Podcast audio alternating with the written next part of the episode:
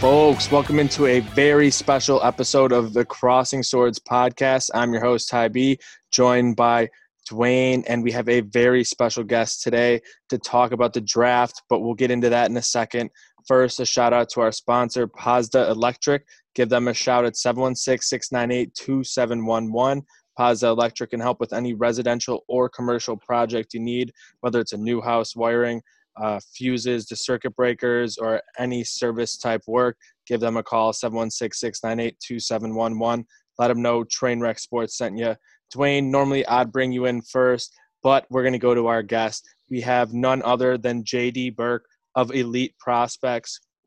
Also of he also writes draft and prospect stuff for E P Rinkside and co-hosts the Rinkwide on T S N ten forty over in Vancouver. J D, I see you're watching some Thursday night football, an absolutely electric game. Your thoughts on Jets-Broncos right now? Yeah, well, I was watching the game, and then I mercifully was rescued by you two boys uh, uh, for this recording. And, you know, I, uh, I I really can't can't thank you enough for that. What an awful, awful slog of a game. I mean, it's just like, if there was ever any doubt that I am truly hopelessly – like in love with the sport of football, I think the fact that I willingly tuned in for Denver on their third string quarterback and the New York Jets led by Adam Gase, like th- that's proof positive right there. I mean, frankly, like Adam Gase needs to be shot from a cannon uh, in the opposite direction of the N F L. Like, like send him across the Atlantic, send yeah. him to Europe. Uh, I don't know, maybe have him coaching football in Malaysia, but get him as far away from like wherever televised football is and make it happen yesterday, because uh, it's astonishing how bad this Jets team is. Like, you think a team that drafts that highly, that often, and has that much uh, salary cap space wouldn't be such a train wreck. And yet, there's your football commentary from J D. It's a rare sighting, but it happens. Oh, I, I don't blame you. This is the second straight Thursday. Speaking I, of we teams, were, speaking we were doing our gambling podcast. No, uh, we'll get into that later, Dwayne. Don't worry. But um, I, this is the second straight Thursday. I completely forgot that there was Thursday night football to bet on on our gambling podcast. Um, it, it's just absolute terrible matchups leading up to Bills Chiefs. Well, I can't wait for that one. But Dwayne, how are you feeling right now? I think we're five days out from the draft. You know, what do you what are you thinking right now about the Buffalo Sabres? What is your confidence level of Kevin Adams with everything coming out right now? You know, um, my confidence level definitely went up a bit with that Eric Staal deal. I thought that uh, home run for the Sabres. You uh, you freed up some cap space with the deal, and you you know, for the time being, you know, you fixed that second line center position. You know, there are still maybe more deals to be made, but Um, I'm definitely excited for this draft. Um, when we first found picking eighth at the draft lottery, I was a big advocate of trading out of that position to get a player that can help you now.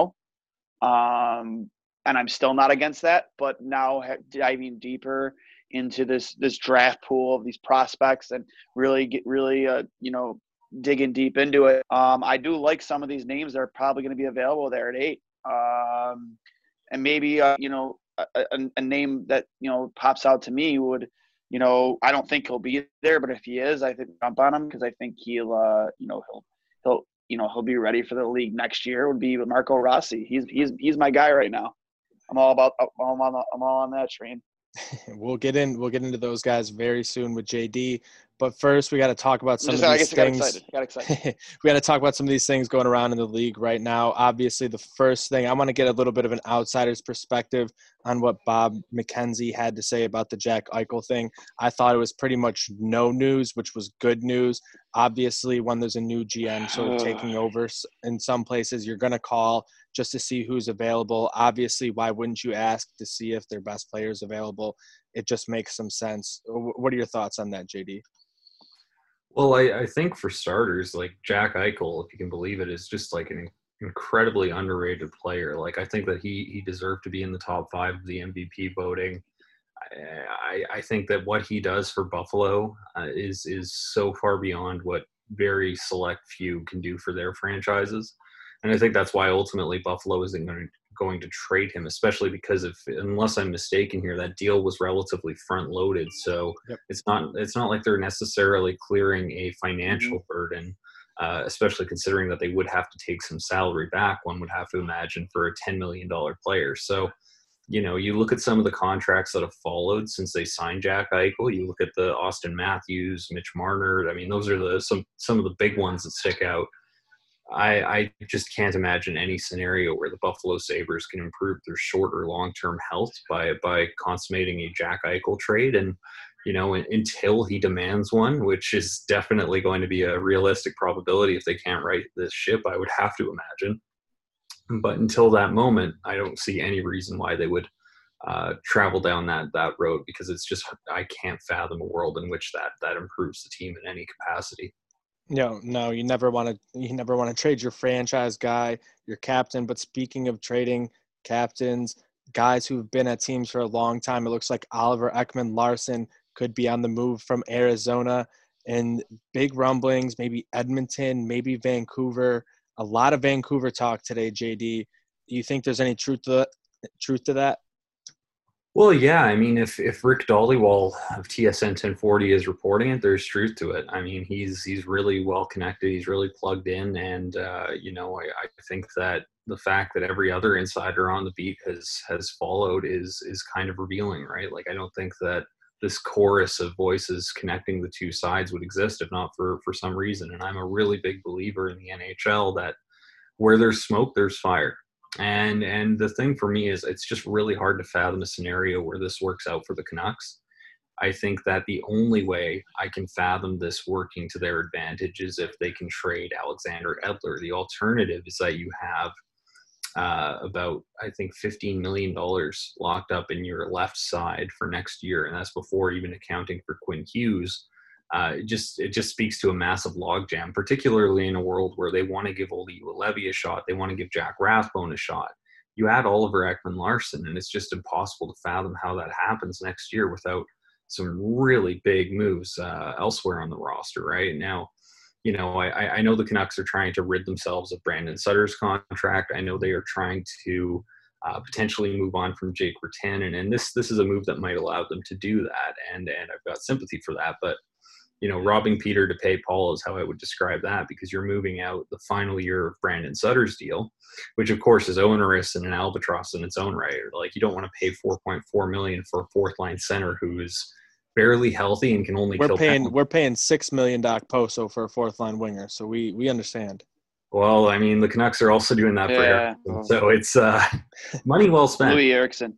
Yeah, yeah. So. Uh, Wow, some great some great deals handed out on that July first. So, um, I I just I don't know. It's really hard to fathom how it makes sense, especially when one considers like the long term uh, commitment that comes attached to Ekman Larsson, right? Like that's mm-hmm. that's a very seven years. Yeah, that's a very long commitment. And then I mean, you combine that with Hughes, you're going to be looking at a left side that costs twenty million dollars just for the top two pairings.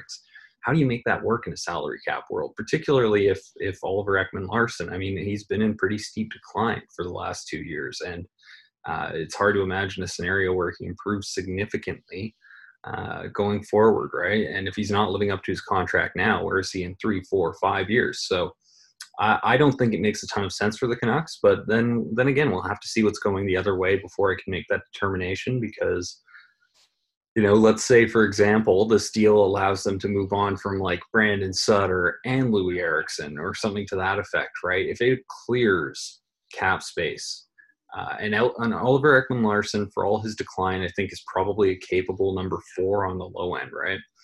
So let's say it clears cap space. They get a capable number yep. four. They can plug and play on their left side. Mm-hmm. And it might be worth it, because the Canucks have to be all in on next year. They really, really do. I mean, like the the the kind of financial hurdles that they're going to have to clear two, three, four years from now are going to be substantial. And that's just kind of par for the course, right? You get two superstars, two players who are in the top three of their position, and Elias Pettersson and Quinn Hughes. That's going to happen. Uh, but that means it's all the more imperative that you strike while the iron is hot. And next year being the final year of their entry-level deal, I think that uh, there's no better time than now. And that's why, you know what, even if, if you know, acquiring Ekman Larsson doesn't help them four years down the road, if it helps them next year, might be worth it. I mean, you can apply this logic to to signing Jacob Markstrom even. So yep. uh, it, I'm I'm really curious to see what happens with this one, because it's hard to make sense of it on its face, but there is a perspective where the Canucks can wield this uh, wield this to great effect. We'll just have to see how it plays out. Yeah, I think that's where Vancouver really does need some help, though, a little bit there on the back end. Um, obviously, Quinn Hughes is going to be a phenomenal player in the N H L. I remember still when I saw him play at Michigan, and I was like, why is this guy number forty-three just skating circles around everyone? And it's mm. it's unbelievable, you know, the strides he's taken and how well he's adjusted to the N H L right away. But you look at some of these other other names around right now, and you look at the top of the trade bait board, and Matt Murray is number one right now on the T S N board. That's a team you look at, yeah. You're talking about, you know, having two elite players and having your foundation and having to make maneuvers all around them constantly. That's sort of been Pittsburgh for the last ten seasons. I'll, Dwayne, I'll send it to you first. Do you believe Matt Murray's going to be moved? And number two, do you really think Evgeni Malkin could possibly be had for the right deal right now? Um. Absolutely. For the first part of that question, Matt Murray, I think, won't be with Pittsburgh next year. Tristan Jarry is the better goaltender, and he's the cheaper goaltender.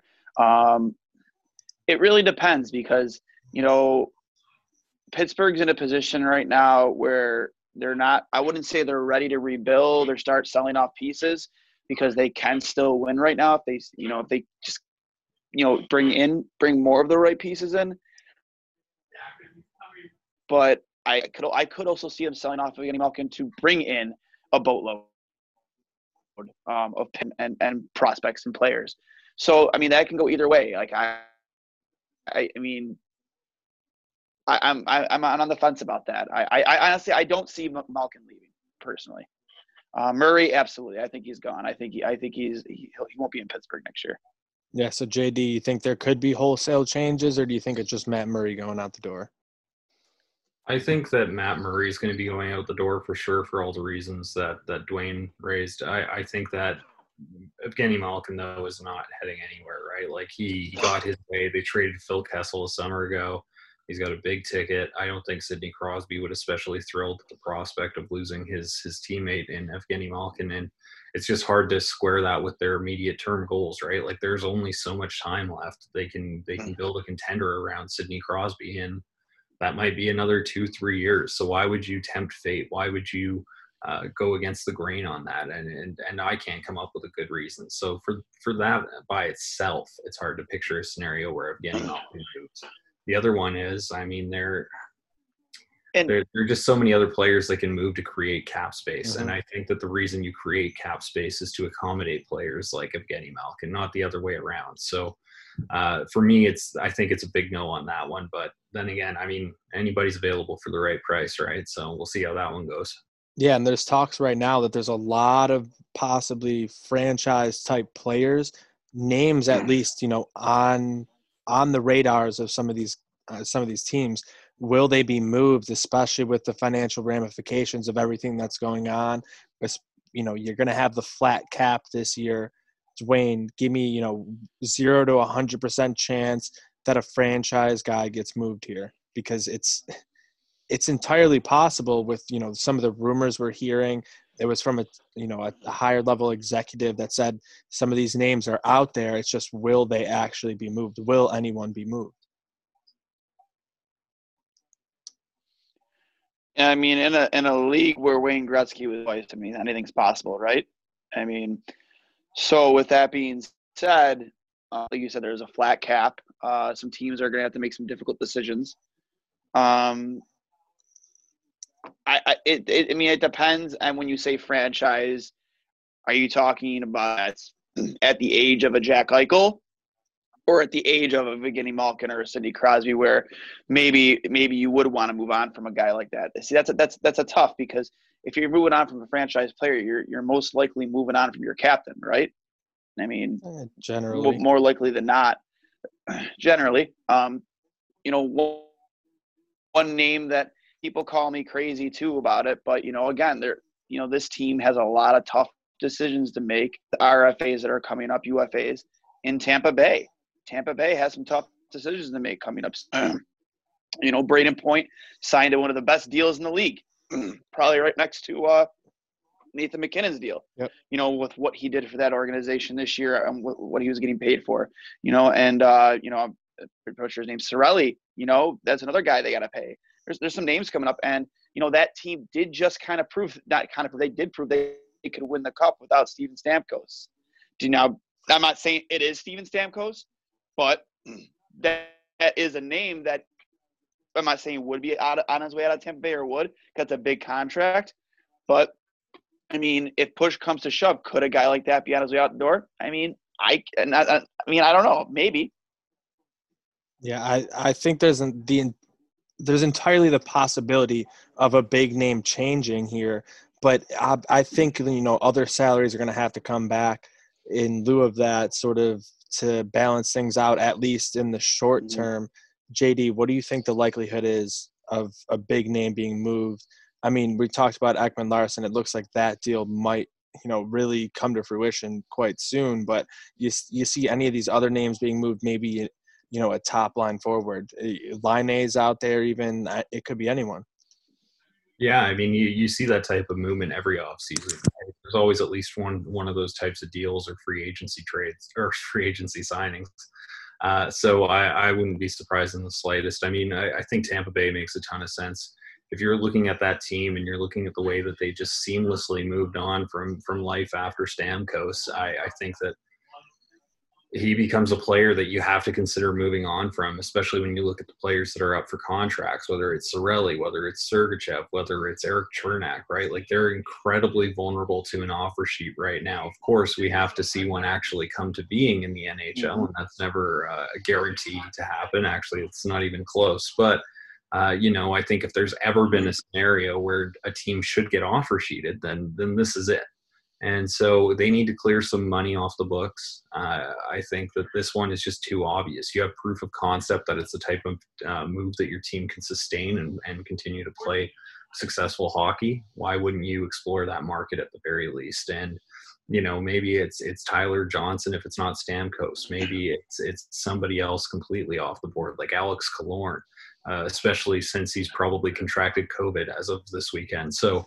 Uh, who knows what it'll be like next year? Oh so. my God, that's oh, that's a whole yeah, that's a whole nother can of worms. Uh, yeah, that whole that whole parade, that whole that whole parade.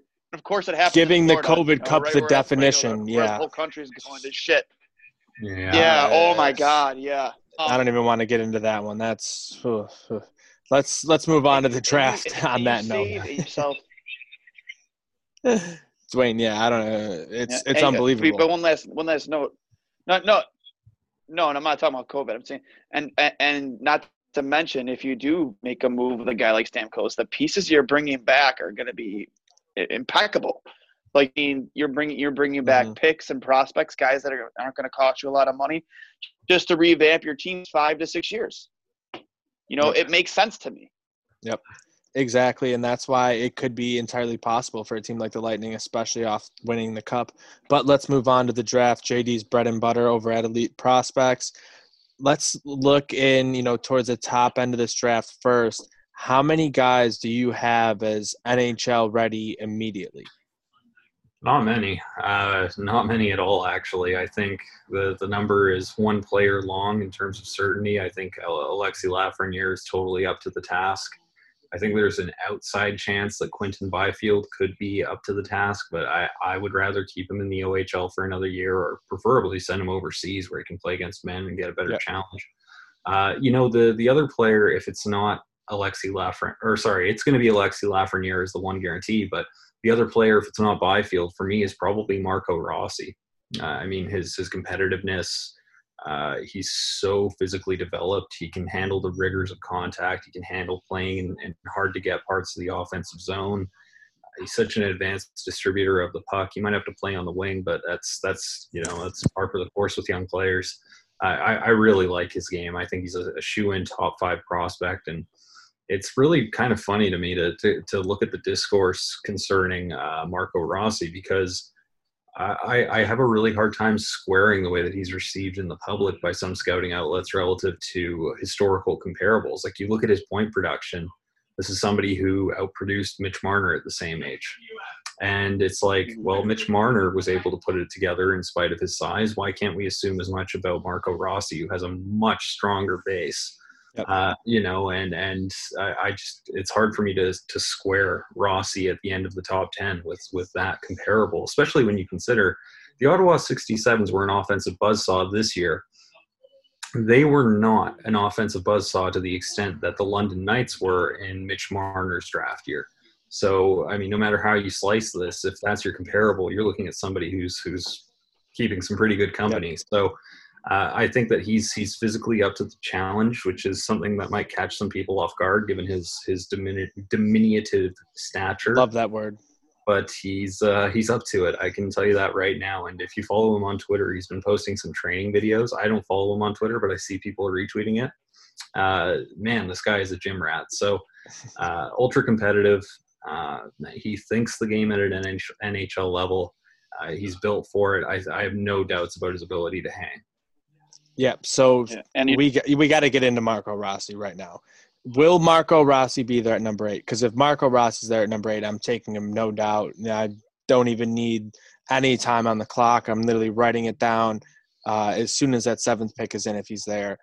Do you think there's any chance he's there at number eight for the Sabres? I, I mean, I could I could foresee a scenario where that, that's the case. I mean, I, I think all it takes is one player to kind of sneak up on us, and, and that changes everything, right? Like, Uh, Quinn Hughes shouldn't have been available to the Canucks at seven when they drafted him. Yep. And that was insane. Yeah, I couldn't believe that at all. But they'll take it, right? And and all it right. took was, was one trade. Like all it's or not one trade, sorry, one pick. It took Barrett Hayton completely throwing things in the blender, mm-hmm. and and he was available. Uh, so it's it's one of those things where, like, let's say a team reaches a bit for Seth Jarvis. Let's say a team takes Jake Sanderson early.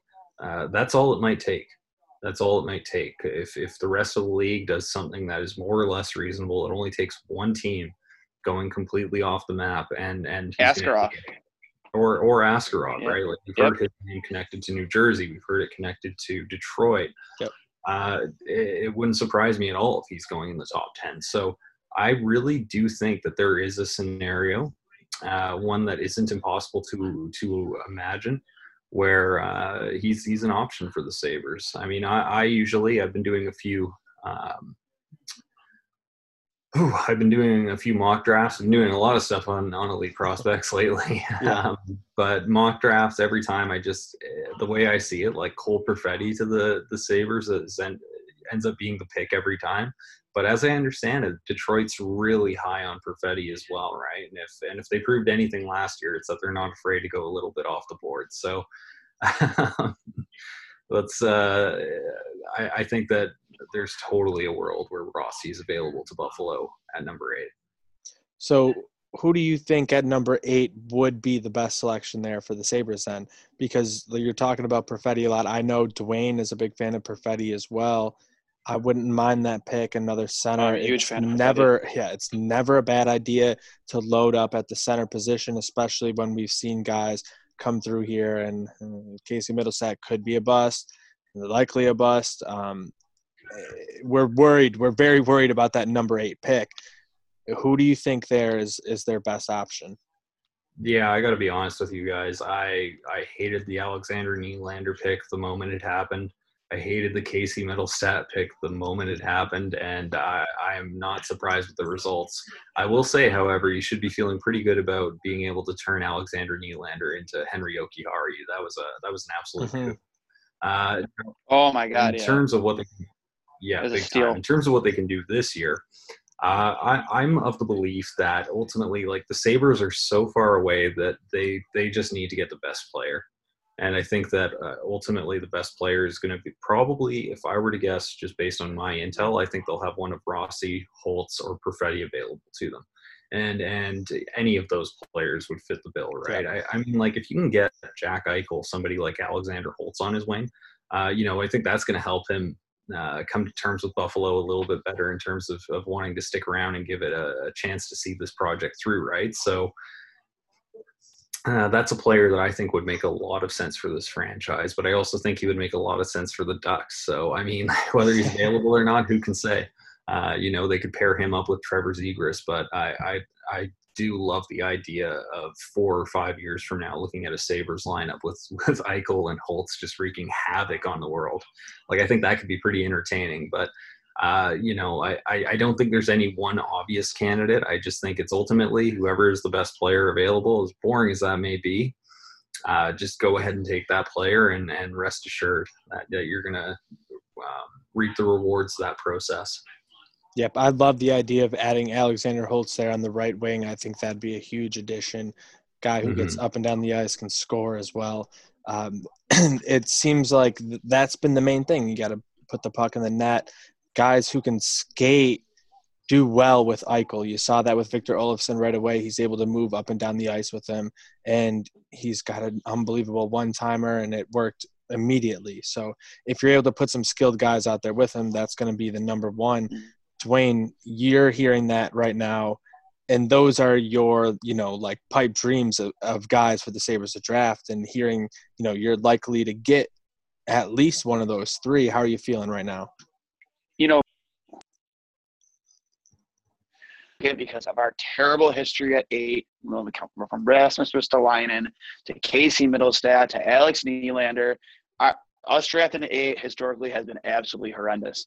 Um, again, as I dug deeper into this draft and who might be available, you know, I, like I said, I was a big Cole Perfetti guy, but I don't think he'll be there at eight. Um, like, like, like J D said, um, you know, Detroit seems pretty high on him, but you know, they could go off the board and maybe they do take Askarov.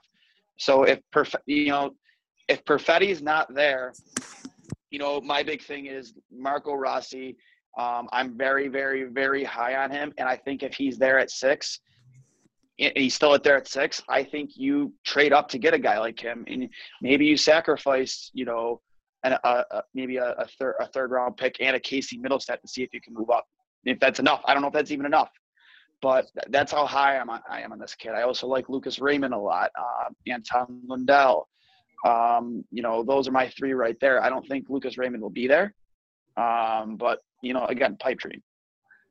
Yep, it's it's there's tons of scenarios right now, but yeah. The Sabres have been having more success recently later on in the draft. They're not nailing those first couple rounds, which really sucks, but they've been able to find guys like Victor Olofsson in the seventh round. Um, it looks like, you know, you could have a guy in Eric Portillo, who I believe is a fifth-round pick, going to be leaving, learning from Steve Shields there at Michigan now. Is there anyone, J D, you see later on in these rounds, names that really stick out for you that could potentially be a diamond in the rough? Yeah, there there are a few players. I mean, like, uh, it really depends on on your definition, right? So I won't get too inside baseball here and get into the lab about what, what fits this definition or not. But, I mean, like, Damon Hunt sticks out as one who is, is going to be really underappreciated by the public sphere, but my understanding is that he is far more rated by, by N H L teams based on the people I've I've spoken with, right? So he's probably going to go a bit higher than we anticipate. Uh, but but based on public scouting outlets, I think that he's perhaps a bit underrated by by the public sphere. He did so much with so little uh, in Moose Jaw. He had a fantastic draft minus one year as well, which you kind of need as proof of concept considering yep. how much time he lost to injury. Uh, I, I think that there's some real uh, fertile ground there to, to get a, a really valuable prospect for your for your team's pipeline. Um, I think another player is probably, and, and I've been evangelizing him everywhere I've gone, is, is Ethan Edwards out of uh, the Spruce Grove Saints in the A J H L. He didn't put up a ton of points, but I mean, a, a really big thing, particularly when you're scouting players at lower leagues, is you want to see how they, they perform when the talent pool compresses. And what I mean by that is, so he was playing in, in junior A with, with the A J H L. What happens when he plays uh, a level further than that, for example? So the World Junior A uh, Challenge, the World Junior A, yeah, that, that's what it's called. I keep getting it mixed up with World Classic. Um, and, and he looked fantastic. He looked phenomenal. He actually bested uh, Michael Benning. Uh, totally beat him up the lineup on Canada West roster. He scored a beautiful goal there. And when you watch his tape with, with Spruce Grove, you just see a player who's got really great off-the-puck instincts. He's really involved in his team's offensive cycle. Uh, he can activate off of the off of the blue line, and and just really he he thinks the game at a high level. And I, I really do think that he's getting underrated because of where he plays, and perhaps because of his low scoring totals. I mean, he's like barely half a point per game, right? He's hardly putting up Michael Benning numbers, but I would take Edwards over Benning in a heartbeat. And if you just want a little bit of added confidence with that type of player, I mean, just look at the fact that he's going to the University of Michigan. Do you think yeah. they'd be taking a, a total plug out of the A J H L? Uh, I'm not so sure about that. And you know what? I think that N H L teams have a lot of time for, for Ethan Edwards as well, based on the ones I've spoken with. Now, uh, another player uh, that, that we're really high on collectively at Elite Prospects that could be a huge diamond in the rough. I mean, uh, again, I, I get the sense based on conversations I've had with, with, with sources that he's probably going to go between forty-five and sixty, but Uh, you know what? That could be a gem if he ends up playing capable top four minutes, right? Like that's a total gem oh, yeah. in the rough once you splice the numbers. So uh, that's Brock Faber out of the National Team Development Program. He is, to me, the clear-cut second-best defenseman on that blue line, and it, I, I say that without even a moment's hesitation. He's the best skater on that group. Uh, you know, his his mechanics are so fluid. Like if I was teaching somebody how to skate, I was teaching somebody how to organize their weight, uh, how to how to get a seamless knee bend, how to sit comfortably into their base, how to distribute weight as they uh, shimmy east-west. Like the, his tape is what I would play. And his ability to to quash out opposing rushes, his ability to uh, suss out uh, offensive threats and close on them as they become uh, an issue. Like he defends at perhaps one of the most advanced levels in this entire draft. And I think that that his his skating, his defensive instincts, it creates such a good floor for him. And and for me, it's like if, if you're taking a player in the second round that you're confident can at least be a third pair defenseman at the N H L level, a right shot, I think that is pretty good value. So uh, I've got a ton of time for Brock Faber. I think that the public sphere is sleeping on him in a major way. And I think that's going to become uh, evident pretty quickly here as he transitions to the, the University of Minnesota. Yep. Tons of opportunity yeah. going into the Division One level. Dwayne, you got a question there? Yeah. Um, actually, he brought up the uh, National Development Program. Uh, we have a kid that developed locally here in Buffalo with the Junior Sabres program, and now he's with, I believe, Boston University, and Luke Tuch, uh, obviously younger brother of uh, Alex Tuch uh, in Vegas. Um You know, your opinions on him right now. I believe he's projected to be a second round type of guy, but he's a big kid. Um, you know, I've been kind of high on him too. Um, just your opinion on Luke Tuch. Oh geez, I'm gonna I'm gonna feel terrible right now. I hope he doesn't listen to this podcast, but you put me on the spot here, and I have got almost no time for Luke Tuch's game. Like he's a clear do not draft for me.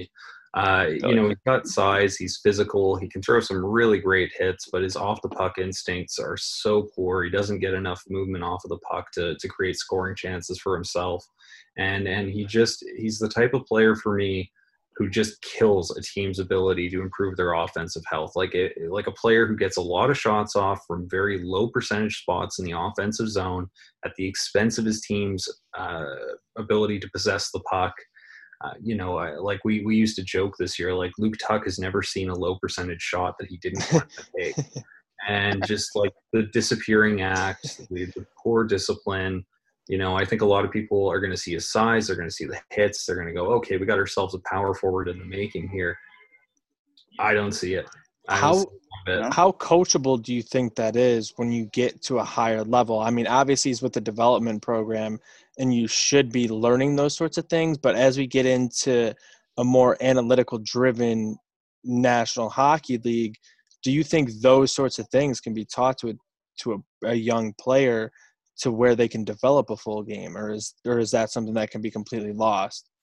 Well, I, I think that there are developmental flaws and there are inherent flaws, right? And and I think that these flaws that I've tracked in Luke Tuch's game, a lot of them trace back to, to hockey sense, whatever your recipe is, and everyone's yeah. got a different one. I think that, that broadly speaking, one would be able to make a fairly compelling argument that Tuch uh, is lacking in this department.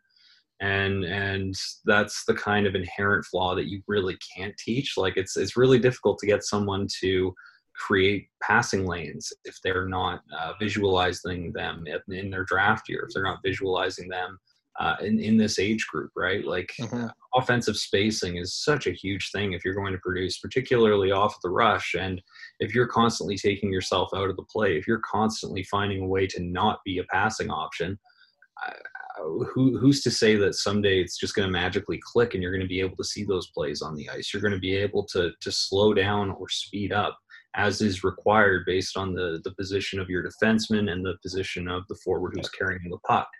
I, you know, these are, these are very inherent things. And that's, of course, why we just don't rate him especially highly. I mean, we, we try to focus on upside, at least to a reasonable degree, right? Like there's – I'll be honest with you, there's nothing I hate more than somebody who goes out there and does the public scouting thing, and it's like their entire first round are like completely boomer bust, uh, boomer bust prospects, and then one out of ten hits and they declare themselves a genius. I'm yeah. just like, oh, that's that's not really fair, especially when you're not going to take the L for the other nine that didn't pan out predictably so.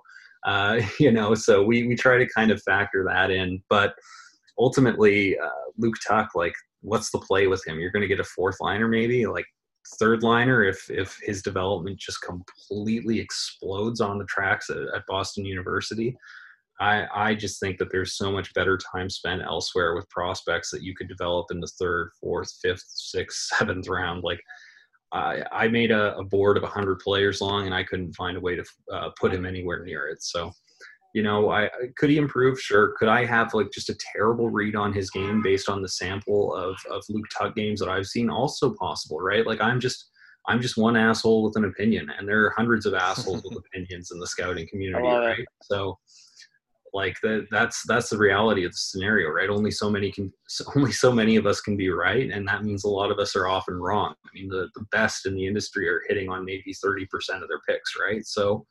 Uh, you know, I'm I'm hardly preaching the gospel here. It's not set in stone, but in terms of a probable probabilistic bet, okay, that was a tongue twister. Uh, I'm not especially fond of what Luke, Luke Tuch presents, and and he got so many opportunities too on that American development team. You know, he was for me like the poster boy of a very strangely deployed American uh, team development program. Is He just kept getting first line minutes, first power play opportunities, and and doing very little to nothing with them. And, and you know, somebody like, for example, uh, Hunter McCown, who I ended up liking a, a fair bit, and on their bottom pair, couldn't get any minutes for the, the damn life of him. Uh, I just kept going, like, what what's happening here? What am I missing? And apparently something, because uh, the, the coach there saw something in Tuch that I didn't, and he got the minutes to uh, to kind of speak to that. But Uh, I, I think that the T L D R is not a fan. All right, so, so J D, would you say? No, would you say the best value? Would you say the best value for him would probably be like fourth round and after? Then I'd imagine. Uh, yeah, I mean, I wouldn't draft yeah. him at all, but like hey, everyone's mileage, everyone's everyone's mileage varies. So I mean, like, here's the thing: I wouldn't draft him personally, but in terms of his value and in terms of the point in the draft where that becomes reasonable, I would say that right around the fourth round is where if a team drafts him, I'm not going to like shiv them in my write-up. You know what I mean? There comes a point where you go, okay, they've probably got some information I don't, and there's a way that you can make this sensible. And, and I think that's probably it for me.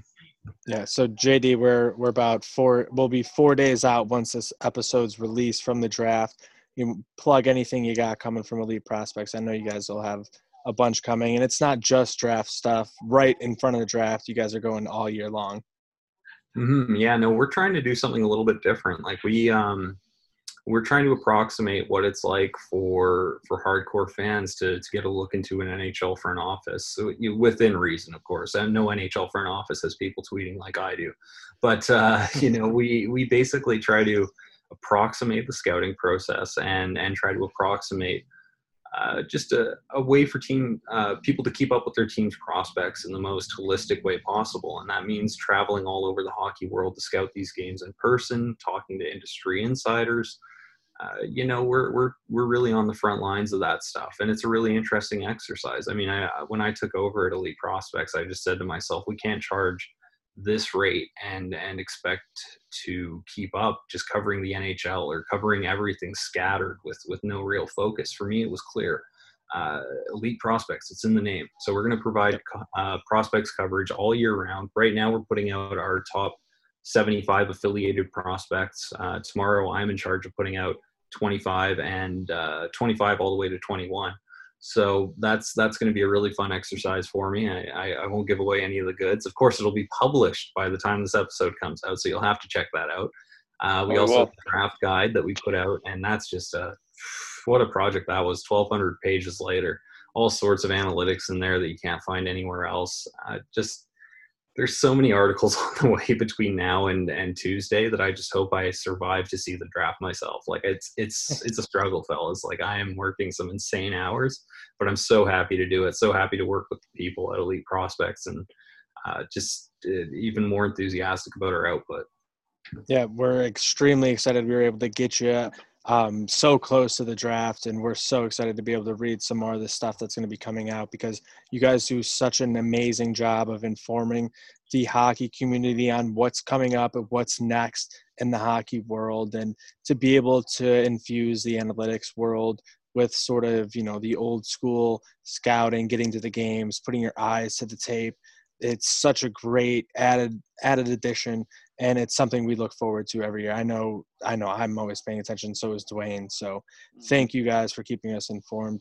J D, we'd love to have you back in the future to talk prospects and uh, anything draft, because obviously you know your stuff, and we can't wait, because I know, I, I know you gave us one of these guys that's going to be a diamond in the rough. They're going to pan out. We're going to have this clip to go for years to come.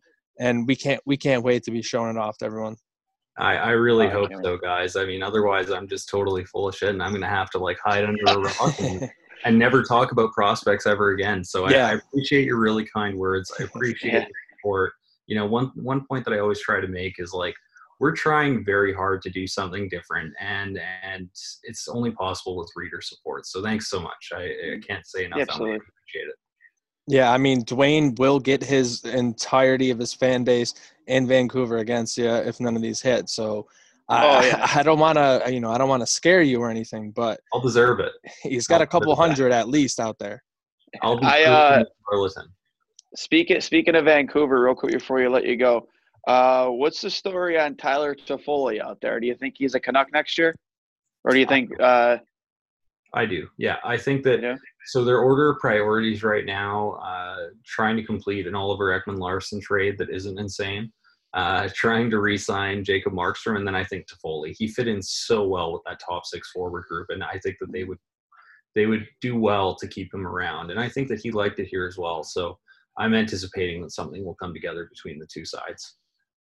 Now that always that, that, that ongoing rumor that's been coming out of Vancouver now for the past few months, could that mean the exit of a Brock Besser? I mean, could that happen? I, I doubt it. I doubt it. I don't think there is as much appetite to move Brock Besser as perhaps. Dwayne's upset. Dwayne's upset. upset. I don't I, think I, it's going to happen Brock, either. I'm I, a big I, Brock Besser guy. We would love him, but I don't dude. think it's happening. He's a great dude. And we love great dudes in Buffalo. Wish we could get him. But speaking of great dudes, J D, you were great. Thank you again for joining us. For Dwayne, myself, Ty B, it's going to be a huge draft for the Buffalo Sabres. Kevin Adams, Kevin with a Y. Don't with a y. mess it up. Please don't mess it up. You've got your first chance. I know you don't have much hired around you. If you need any help, we can get Literally you. Nothing. We can get you, J D, on Zoom whenever you need. If you need some help for your picks, let's go Sabres.